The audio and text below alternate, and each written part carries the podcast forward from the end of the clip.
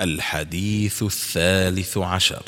عن عياش بن أبي ربيعة قال سمعت النبي صلى الله عليه وسلم يقول لا تزال هذه الأمة بخير ما عظموا هذه الحرمة حق تعظيمها فإذا تركوها وضيعوها هلكوا. أخرجه الإمام أحمد وابن ماجه وحسنه الحافظ ابن حجر.